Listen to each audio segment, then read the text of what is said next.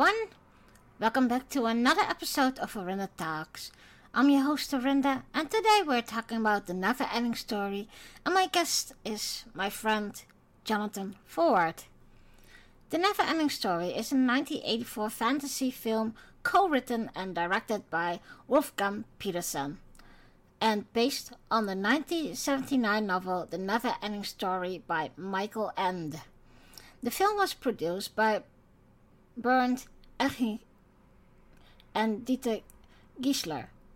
The film follows a boy who happens upon a magical book that tells a young warrior who is given the task of stopping the Nothing, a dark force, from engulfing the wonderland world of Fantasia. The 10 year old Bastian Bux is a shy and outcast bibliophile and lives with his widowed father. One day, on his way to school, Bastian is chased by bullies but escaped by hiding in a bookstore, annoying the bookseller, Mr. Coriander. Bastian's interest in the book leads him to ask about the one Coriander is reading but the bookseller advised against reading it, saying that it is not a safe story like regular books.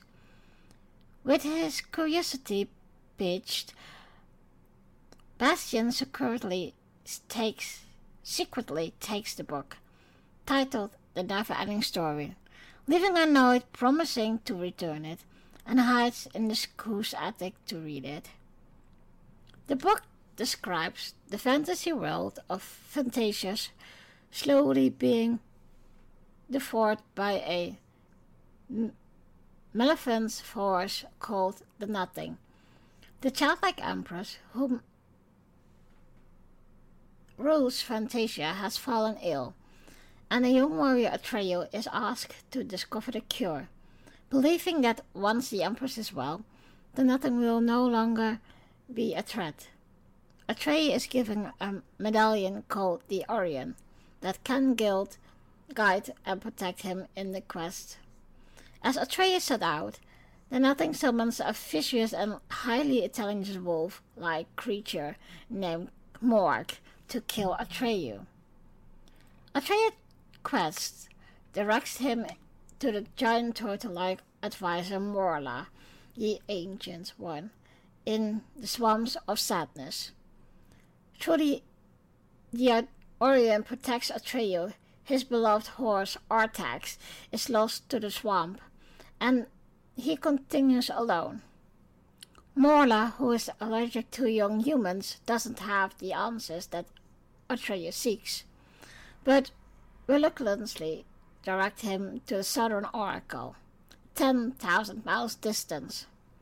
Gmork, closed in as Atreyu success succumbs to exhaustion trying to escape the swamp but is narrowly saved by the luck dragon Falkor. Falkor takes him to the home of two gnomes who lives near the gates of the Southern Oracle. Atreyu crosses the first gate, but is perplexed when he the second gate, a mirror that shows the viewer true self, reveals a boy which Bastian recognized as himself. Atreyu eventually meets the Southern Oracle, who tells him that the only way to save the Empress is to find a human child who lives beyond the boundaries of Fantasia to give her a new name. Atreyu and Falkor flee, as the Nothing consumes the Southern Oracle. In flight, Atreyu is knocked from Falkor's back into the sea of possibilities losing the Auryn in the process. He wakes on the shore of some abandoned ruins, where he finds several murals displacing his adventure, including one of Morg. Gmork then reveals himself and explains that Fantasia represents human humanity imagination and is thus without boundaries. Well, the nothing is manifestation of the loss of hope and dreams. Atreyu battles and kills Gmork, and the nothing begins to consume the runes. Falkor managed to retrieve the Auryn and rescue Atreyu.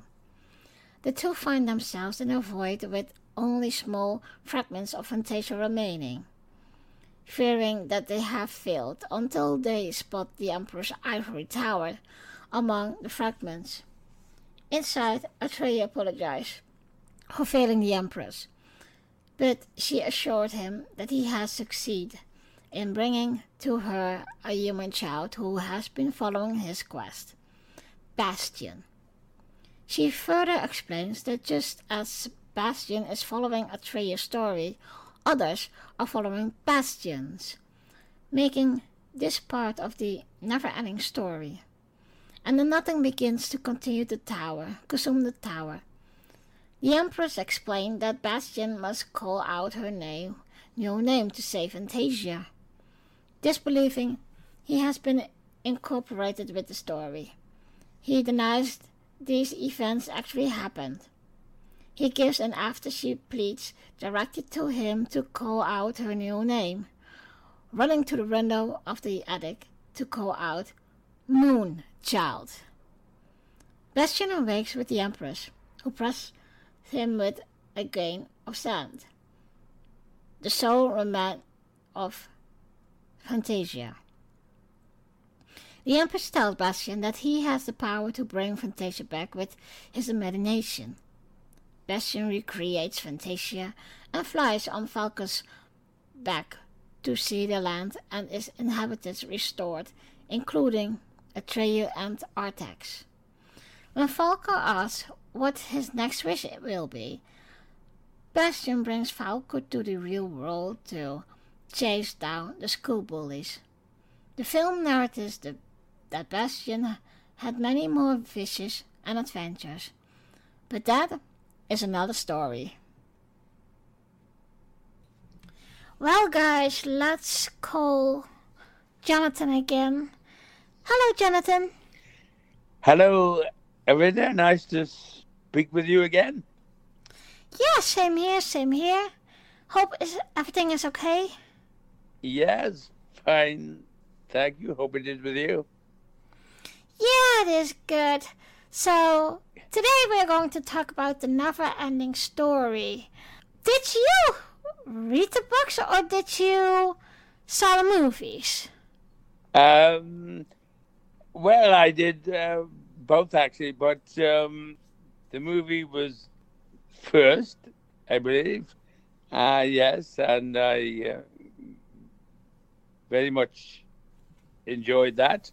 And then I went on to to read the book, I think, and uh, enjoyed it as well. So yes, it's uh, it was the the movie first for me. Is there any difference between the book and the movies? Because I never uh, read the book, but I saw the um, movies. Yeah, um, actually, it, uh, uh got to be honest that it's probably a long time ago since I did read the book. Um, I can only remember that it's probably a little bit more um, involved. Involved the book, although it was uh, very true to the film and uh, the yes. Um, so I think there was you, you could after um, after having seen the film, I think I could relate. And when I read the book, then I was kind of visualizing the various scenes in the film, which is which is always good that uh, that you're able to do that. Yes. Um, in the storyline is uh, what I like about the Never Ending Story is it's really like a children's fantasy story. Uh, how is that for you?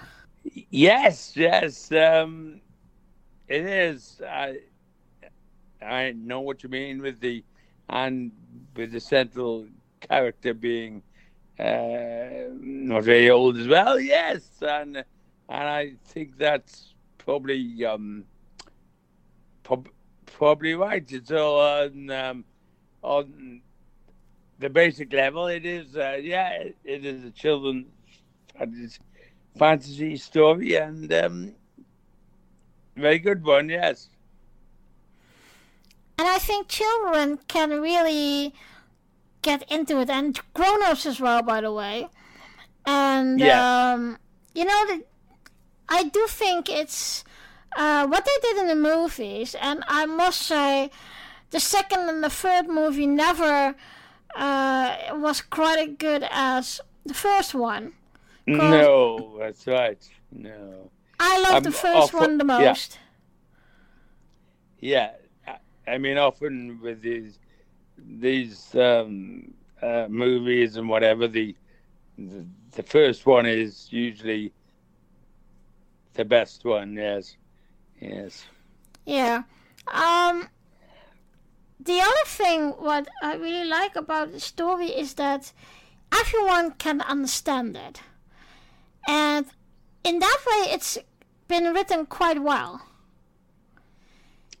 Yes, yes, that's very true.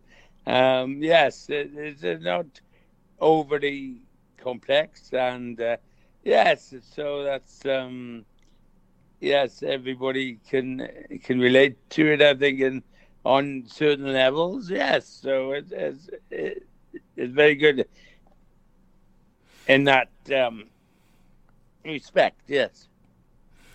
So if we are going to uh, take a look at uh, the main character, Bastian Bux, um, we see him, of course, like a child that is bullied and as some kind of what a nerd because he likes to read and loves stories and especially fantasy stories.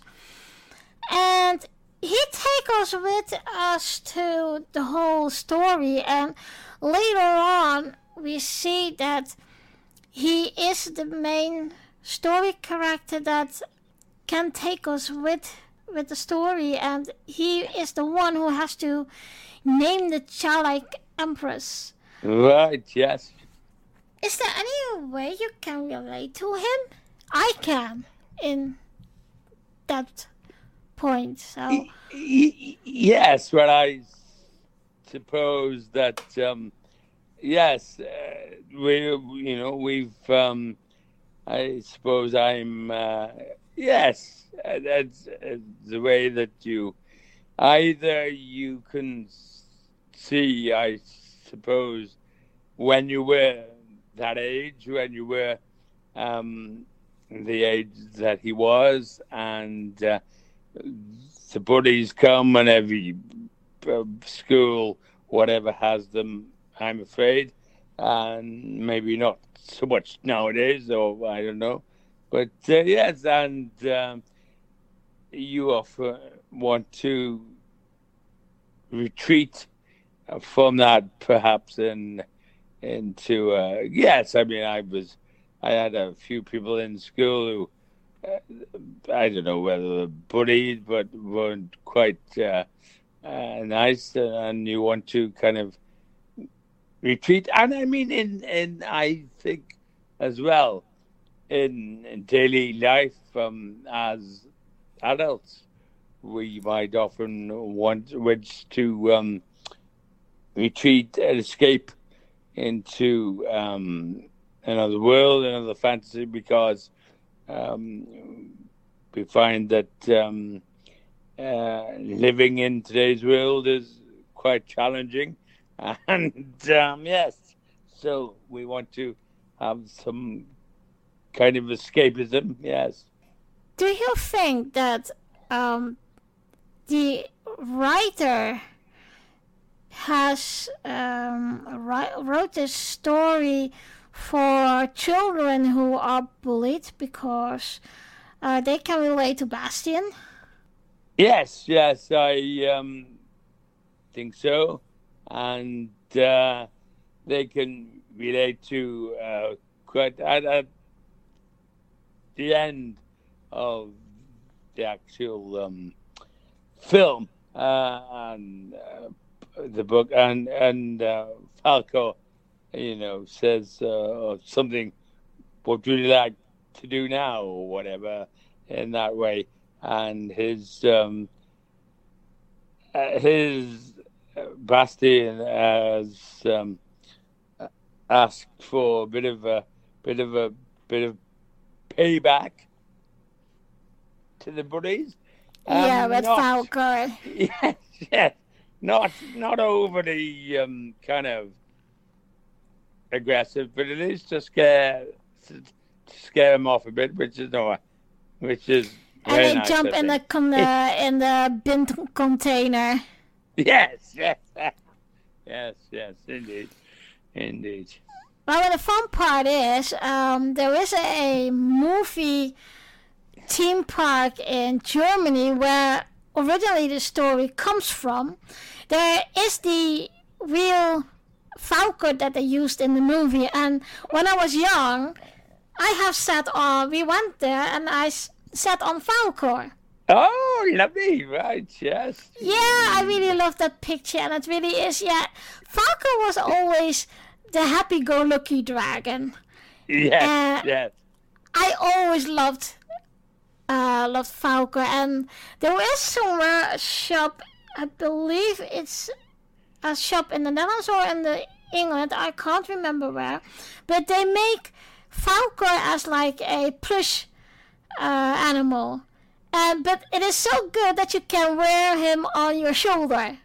Right. Oh, lovely. Yes, yes, yes. That is really cute. But yes, I always have nice. loved Falkor, and Yeah. um, so if you're looking to the story wise and storyline, what do you like about it? Well, I suppose that um, uh, this could be uh, quite a long piece. Um, it's it's it's interesting. The main um, kind of um, thrust of the story, I suppose, is that um, the the nothing is um, um, invading Fantasia, and um, I suppose that that could be um, be thought of as Fantasia is a land that what is essentially created by um, imagination, and um, if nothing um, is invading it, then we, our imagination, I, I think it was what I was trying to say, was that if we lose our imagination, we, um, we lose a lot. And uh, the fact that we, we've, we've got to believe in something. Uh, otherwise, nothing will um, take its place. And um, one of the um, one of the um, uh, uh, most uh, kind of um, sad, I suppose, and and um, memorable scenes is when um, uh, when. Uh, uh, we we see um, the horse, uh, Artax. uh, tax, yeah, yeah, Artax, um, yeah. in in the the swamps of sadness, and um, that again, I think, is a metaphor for if we let things um, get on top of us too much. Don't um, uh, if we let things get too heavy on us. If we become too sad, then we will be dragged down into the swamps of sadness. So I think the whole thing is really accessible on many levels. On one level, it's just a fantasy story again that you could uh, read for that, um, and uh, then you could attach the meanings to it, like like I've just said there. So yes, yes. Um, there is another. Um, you already mentioned Artax, but the owner of Artax is, is of course Atreyu, and Atreyu is also having a big role in this story. Um, what do you, uh, what are your thoughts about Atreyu? Yes, well, I, well, actually, uh, thank you for, and thank you for actually reminding me of his name. I was trying to find it; it was on was on the tip of my tongue, but uh, and uh, well, yes, I mean, again, it's it's the um, initial kind of um, search for um, someone who could um, uh, be uh, be sent on a quest um, uh, um, to um,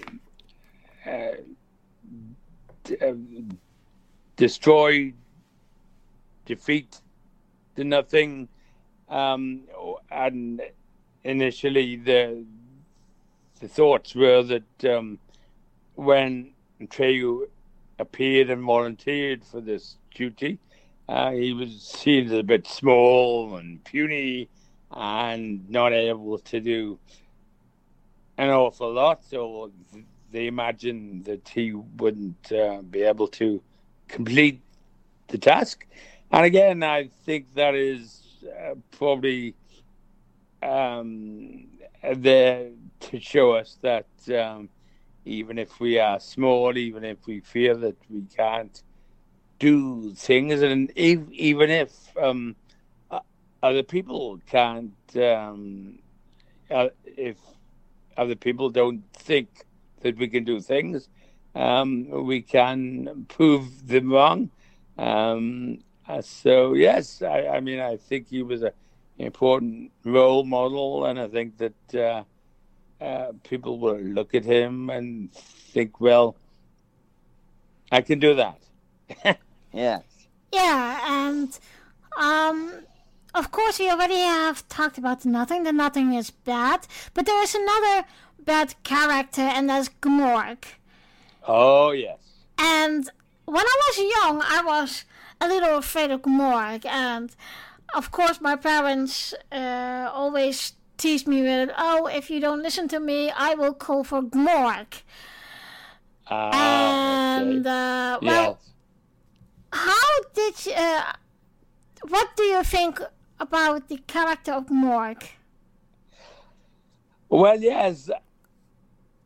I mean, he's he's uh, uh, it's he or it is there to distract um, a Treyuan and is a quite a quite a fearful opponent of him and of the trying to help the nothing. And we've got people i suppose in our um, we've got enemies all over the place. So we've well we we may have personal the term today i think is demons that we have to defeat whether it be uh, whatever. Um, and I, I think there's always somebody uh, willing or eager to um, take us down and bring us down and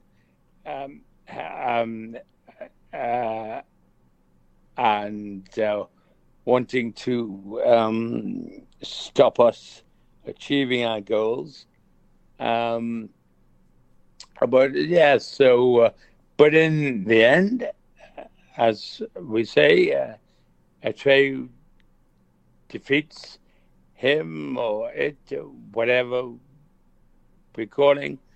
Um, and uh, yes, he, he gets past that. Um, he gets past Gmork, and uh, yes, he's uh, again proves that being small is not uh, not an obstacle there. Well, there is also one character which, uh, in one way, I like it, but in the other hand, is quite funny as well. I'm talking about the ancient large turtle Morla. Oh yes, yes. And it was for uh, it was Atreyu who found Morla right after he lost Artax in the swamp. Um, The only thing what what you know, and, and best way to describe Morla was that he was large and that he was slow and that he was allergic to human children. That's why he needed to sneeze every time. Right, yes, yes.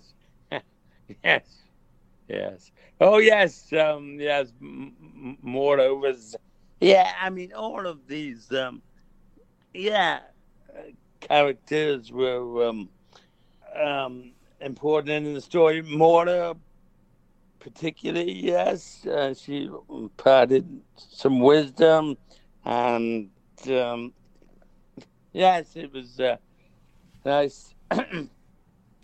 nice uh, when that encounter happened. Um,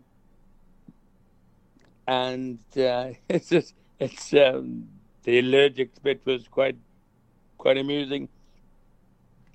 So yes, uh, yes, she's uh, and uh, pointed him in the pointed the tray in the right direction. So I suppose um, that's uh, all of the the characters that we meet um, along the way, or most of them, certainly um, helped Treyu uh, eager to see him get get on. So yes, but but I did like that that character. Yes, yes. So Morla uh, directed him in the right direction, and he said that he needed to go to the uh, Southern Oracle, and that was an adventure uh, on his own. And luckily, Falkor uh, caught him, and Falkor flew uh, right on the borders to the first gate of um, the Southern Oracle. And when Atreyu was asleep, we meet two little gnomes. And the female was the one who healed people, and the other one was the scientist. The man was the scientist, and he was studying the Southern Oracle for a long time. Well, the gate uh, in this way.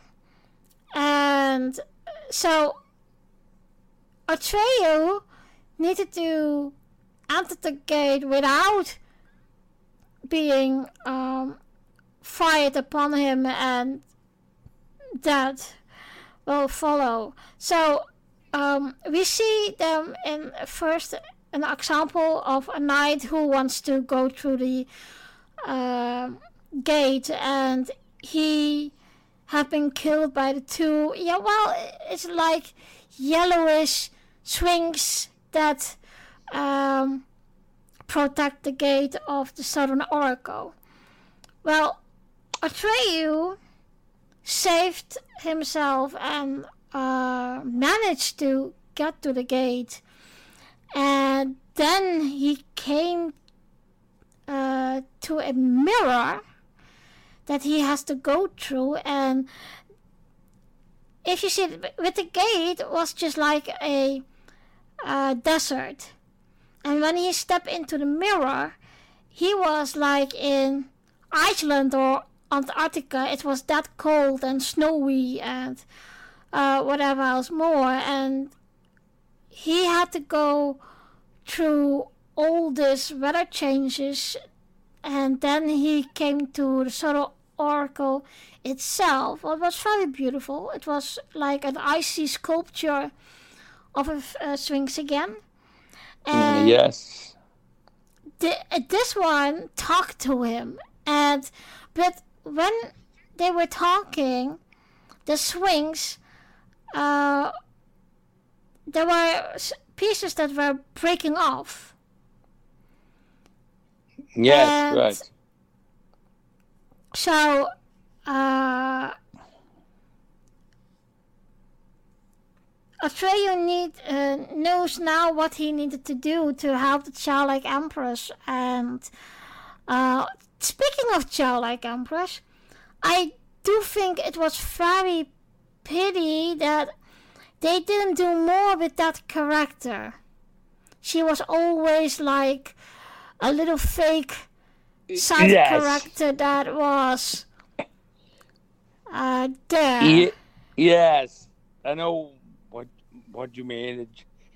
She could have had a bigger role in it. Yes, um, it was. Uh, it's yes, it's um, yes, it's it's almost um, yeah, but it, yes, it was. Uh, it was at that point, of course, that. Um, uh, had to name her or yes so i mean that was that was um kind of her one of her big roles or what you know why she was there but yes i agree with you there um but yeah but i suppose that um the bit about um when we see the child like empress talking about Bastian, that was a quite a um, a heartfelt moment, I think, and that um, um, the way that uh, he he was able to then kind of cross over to uh, Fantasia. Uh, yes, that was good. But yes, I know what you mean about her not having a very big role. Yeah, I what I missed about it is that we have some more information about her because it is about her and of course Fantasia and in one way I can understand because the story has to be a little bit in a quicker pace because they need to tell a story and there are so much uh, to talk about and so much characters that has to uh, be explained. Um, Right. there, there's one character I really enjoyed too. Well, actually, it's um uh like three characters in, in one, but it's like uh it's that little group you see in the beginning with uh the Stone Eater, Yes, yes, yes. and then we have that a little alien with that flew a white bat. Well, that's very funny. He was very funny. and there was one what I really en- always enjoyed as a child. That was that uh, racing snake Yes, Us. yes. snail, Yes. and that reminds me a little bit of uh, the racing rabbits from um, from the uh, it is in the Hobbit with was Lord of the Rings? No, the Hobbit with Oh, uh, yes. Radagast Brown. He had those racing rabbits, and that was it reminds me of that. But it's really like I said before. Also, it's very low fantasy, and everyone can enjoy it. And I think it was a movie from 1984, and if children are seeing it today, uh, they still enjoy it. Yes, I I think so. Yes, um, yes, it's, it's certainly uh, certainly good mov- movie to watch, and uh, yes, I think um, that um, whatever age you are, you will get something out out of it, and it's a it's a movie that um, you will always kind of remember and think about uh, because it's it's even though it was it's quite old now, it's it's still quite popular, and people still uh, say to me, "Oh, that's one of their um, favorite favorite um, childhood movies. So yes, go and see it if you haven't. Rent it out or stream it. Yes. Is there something you don't like about the movie or the story?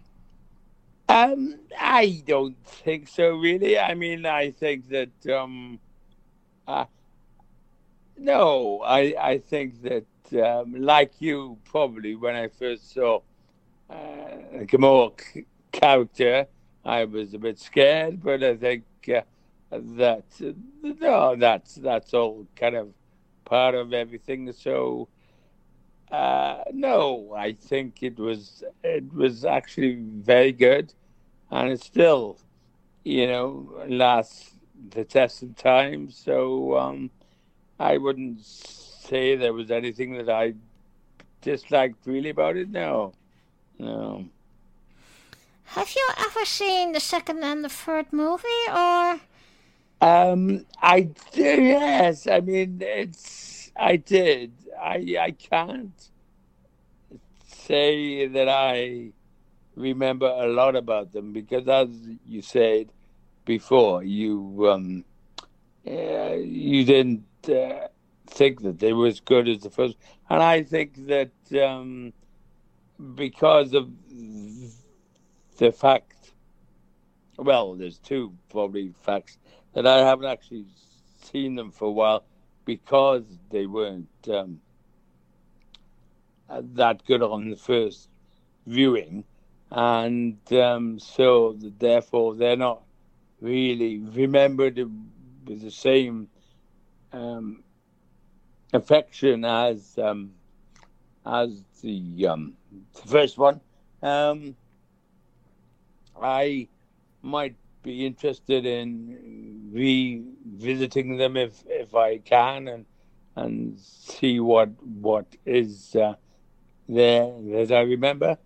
But uh, I say often with um, these m- movies that become popular, they will try to put um, a second or a third one and you often find that people remember remember the first, the original and best, and then they don't uh, really remember much about anything else, which is the case at the moment with me, I'm afraid. um, of course, uh, the Never Ending Story also have a very famous soundtrack. Do you remember it?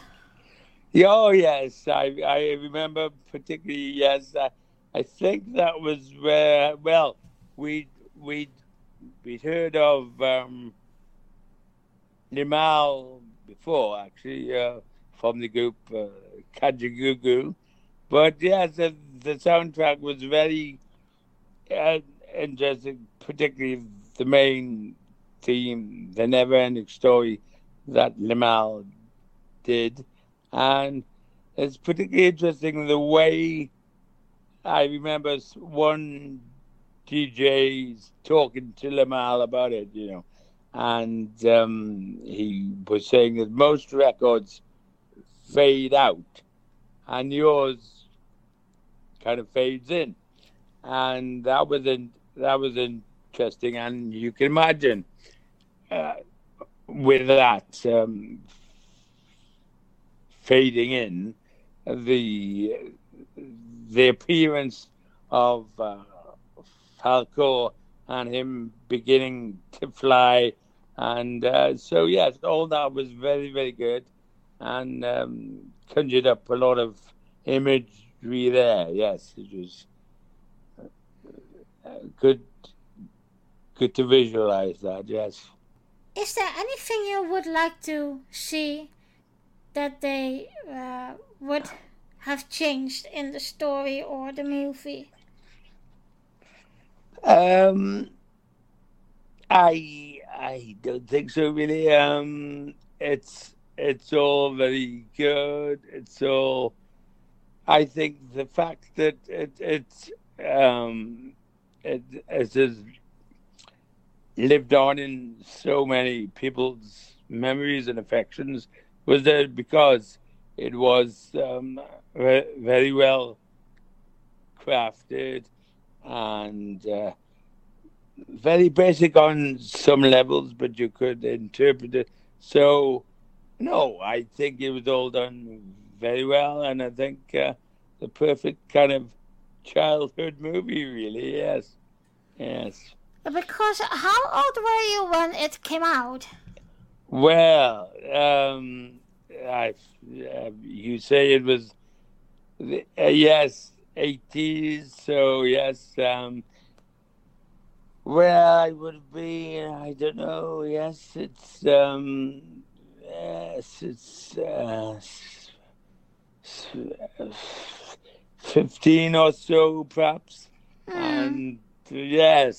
So yes, I was just uh, old enough to appreciate it, and yes, no, I yes, and and even now, you know, there are elements of it which I which I can relate to. So yes, it's uh, all been very good. um. Well, I have nothing to ask anymore. Is there something you like to add with it? Is there something you still need to talk about? Um, I I don't think so. It's it's it has become one of the um, if we look back on the it's, it's one of my favorite movies, and if we look back, uh, there's only a few movies that have kind of um, got the status of that it um, has transcended the years, and people still look back on it.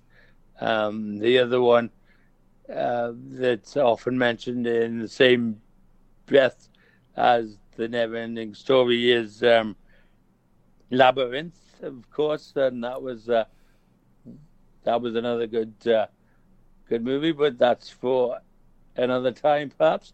Um, yes, but no, I, I just think it's good for us to have these uh, movies now that we can look back on and uh, cherish. I I don't know whether there's whether it was our time of life, but it seemed that the 80s around that area there were it was quite quite a good time for that kind of movie uh, just before uh, and of course the early 70s, just when we had the um, event of Star Wars, of course, 1977.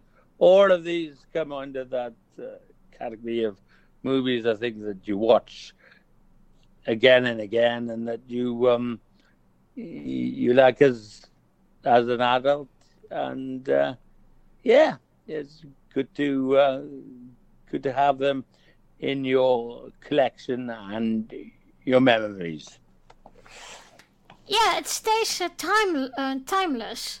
I think. Yes, yes. yes and because right. it is so simple fantasy, everybody is loving it. If you uh, liking Bastian or Atreyu, or if you are more of the dark person, I said, well, I like Gmork. But yes, it is timeless. It is timeless. Yes. And I think That's it right. will always be timeless. There are, um, yeah, well, I, it's stupid to say this as an 80 or 90s kid, but it is, I always say, is that it was the best time of music, it was the best time of uh, movies.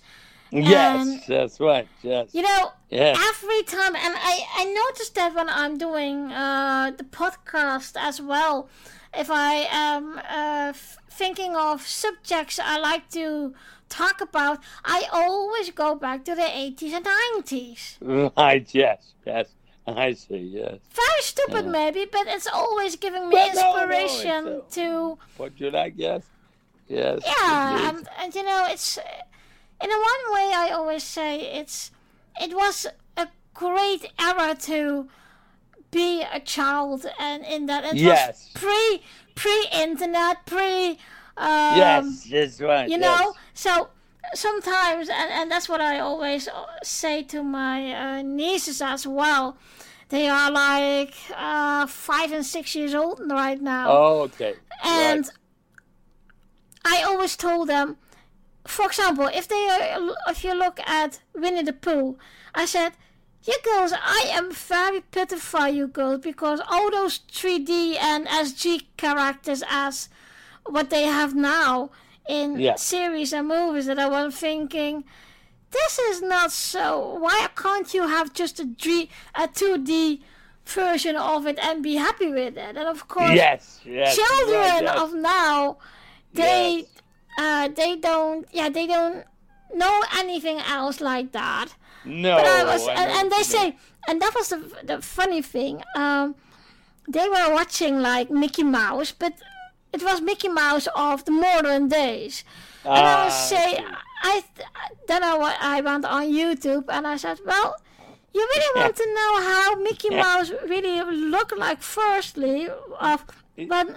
Mr. Walt Disney It- drawed him. So I put one of the, I thought it was 1939, the first one. I Right. showed them that and they started to giggle and they say, "Oh, Auntie, I didn't know there was it, it was that Right. old." I said, "Yeah, Yes. it is that Yes. old." So it's, it's Yes. yeah i think it's it's what we both experience is that we still have to get used to uh, what children are watching nowadays and yes, that's right. Yes. i really had that with uh, my lady pony my little pony was Oh, yes. always one of my favorite to watch as a child Right. and I was uh, I was back in the Netherlands and I was watching with them um, the new My Lady Pony and I was thinking, oh my god, this is terrible. I really pity for you girls. Right. Yeah. I. Yes. Right there. Uh, right there. Yes. Yes. I know what So- you mean. yeah. Yes. Well, Jonathan, thank you very much again for this lovely conversation. Um, Thank you for having me. Very nice it was too. Yes. I really, I really enjoyed it uh, talking about the never-ending story. I think a lot of 80s and 90s children can identify with us what we are saying. So, Yes. Yes. Yes. I'm sure they can. Yeah, and uh, yeah, I think this will uh, this will live on to other generations and to see. I will, by the way, now I'm thinking of it. I will ask my mom if the children already have seen it, cause they are on an age to, yeah, Yes, like low yes. fantasy in that way. That, that's right. Yes. Good. Good. But okay, um, thank you very Okay. much again, Jonathan, and we will talk soon. No doubt we will. Okay. Thanks. Thank you, Linda. Dear listeners, thank you for listening and join me in two weeks for a new episode of Arinda Talks. You can listen and subscribe to Arinda Talks on the YouTube channel or join the Facebook group. If you'd like to comment or talk with me about this episode, you can reach out on the Facebook group or the YouTube channel. The next episode is about the Mutant Ninja Turtles. I also like to tell you about my two other podcasts called Girls Talking Track and Arinda's Book Club Smooches, Tea and Books. Girls Talking Track. Together with my lovely co-host Amanda Hopper, we recap every two weeks an episode of Star Trek TNG. All the episodes will be recapped and chronically following. We will approach each episode with humor and a feminine look. Girls Talking Track is also to listen, follow and subscribe on Anchor, Google Podcast, Spotify, Amazon Music, Apple Podcast, or on all the other podcast providers. We also have a Facebook group and a YouTube channel. Every 10th episode will be a live streaming and a video episode, so you can talk with us live and see us when we talk about this episode. Orange Book Club Smooches, Tea and Books is a podcast that will discuss books of all genres. You can discuss this with me on YouTube channel or on the Facebook group. There will be a book reading events with live discussions. Of course, you can also give me recommendations what I can read. A perfect picture while reading a book is in front of the fireplace, loads of tea, and smooches in the background. So join me, read with me, and discuss with me the books we are reading. I will see you in two weeks.